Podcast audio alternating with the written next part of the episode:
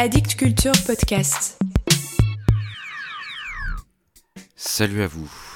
Dans certaines régions du monde, il y a des personnes qui appliquent au pied de la lettre ces mots mort à la poésie. Mort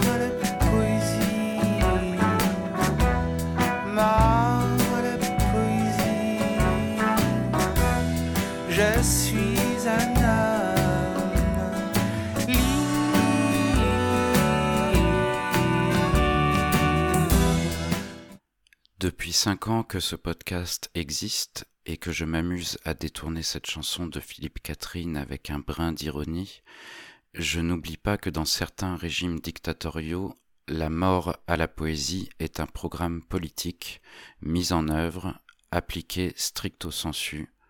On tue les poètes. J'ai à maintes reprises ici fait état de publications importantes qui sont autant des ouvrages poétiques que des documents pour l'histoire et des actes engagés, rendre compte de ce que vivent certains poètes à certains endroits du globe.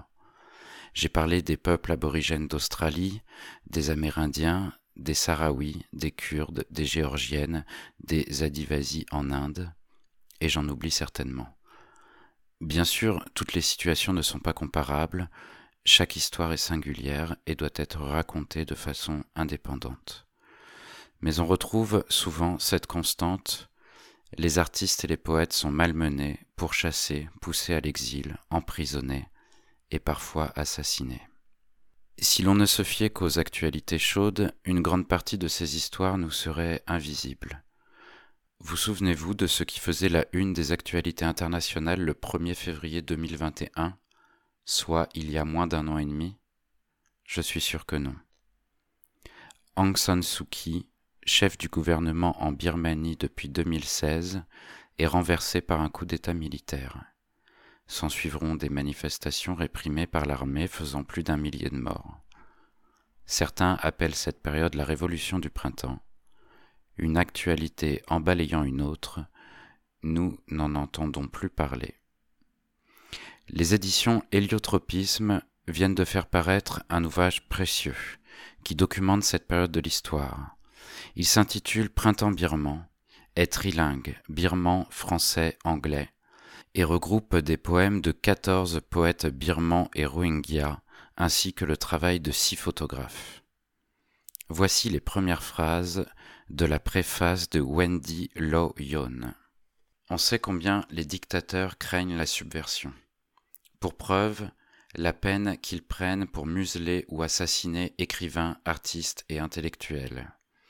On a vu tant et tant de fois, dans la Russie de Staline, en Europe de l'Est sous contrôle soviétique, pendant la révolution culturelle en Chine, dans les champs de la mort du Cambodge, la terreur et la haine qu'inspirent ceux qui osent poser des questions, discuter, hausser le ton et s'élever contre l'oppression. On le voit aujourd'hui en Birmanie, depuis le coup d'État de février 2021 et la révolution du printemps qui l'a suivi, la junte a réprimé les manifestations avec une force brutale, pourchassé, emprisonné, battu à mort, brûlé vif ses victimes ou les a fait disparaître en toute impunité. Comme on pouvait s'y attendre, les poètes, les artistes et les comédiens, toujours suspects dans les régimes totalitaires, ont été les premières victimes de la violence des militaires. Il faut pourtant insister sur le fait que ce ne sont pas leurs idées ou leurs œuvres qui leur ont valu d'être traitées comme des menaces pour la sûreté publique. S'ils ont subi la répression, c'est parce qu'ils comptaient parmi les fantassins des premières lignes de la révolte, parmi les manifestants qui sont descendus sans armes dans la rue, jour après jour, bravant les balles, tenant les barricades, sûrs ou presque que la bataille ne s'achèverait pour eux que dans la mort, ou pire encore. Voilà pourquoi les poètes ont été martyrisés dès le début du printemps birman, parce qu'ils incarnaient littéralement la devise de Diego Rivera, le rôle de l'artiste est celui d'un soldat de la Révolution. Je ne peux que vous encourager à vous procurer ce livre pour comprendre, appréhender, saisir le pouls de ce printemps birman. Les traductions en français sont assurées par Win Miat Nyen. Je vous lis deux poèmes. Écoutez. Survie. Ket Ti 1976-2021 Je ne veux pas être un héros. Je ne veux pas être un martyr. Je ne veux pas être un lâche non plus. Je ne veux pas être un fou téméraire. Je ne veux pas être quelqu'un d'insipide. Je ne veux pas avoir honte de moi-même. J'ai connu la liberté d'expression dont la langue a été coupée. J'ai vécu les droits de l'homme en prison. J'ai survécu pendant ces jours stériles. Nous voulons en finir par nous-mêmes avec notre enfer. Je ne veux pas être un politicien superficiel. Je ne veux pas être un poète rêveur. Je ne veux pas soutenir l'injustice. S'il ne me reste qu'une minute à vivre, je veux la vivre avec la conscience tranquille. Ket T, 1976-2021, né dans la région de Sagang, l'un des noms familiers de la poésie birmane contemporaine. Arrêté à Shwebo par les forces de l'ordre le 8 mai 2021 et torturé à mort dans les 12 heures suivant son arrestation.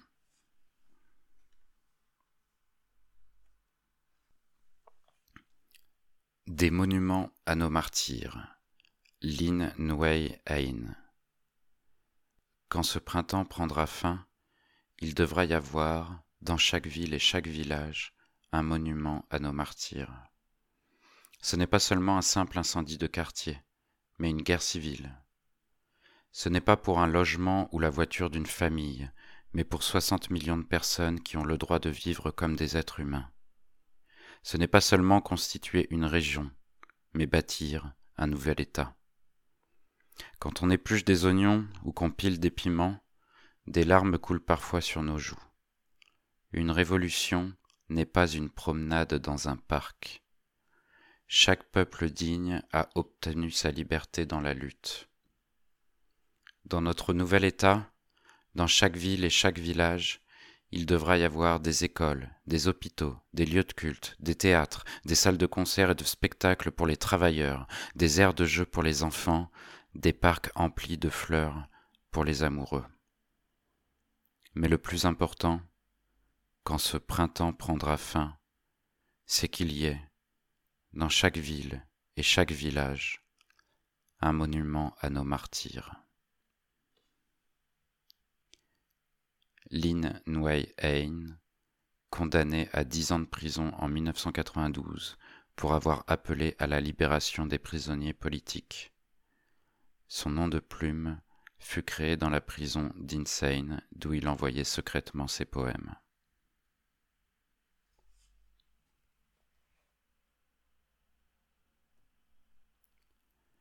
Voilà pour aujourd'hui. C'était le dernier épisode de la saison. J'aurai la joie de vous retrouver à la fin de l'été pour en démarrer une nouvelle. Je conclus sur ma pirouette habituelle, mais elle a aujourd'hui un goût amer, car elle pourrait s'inscrire sur un monument aux morts. La poésie est morte. Vive la poésie.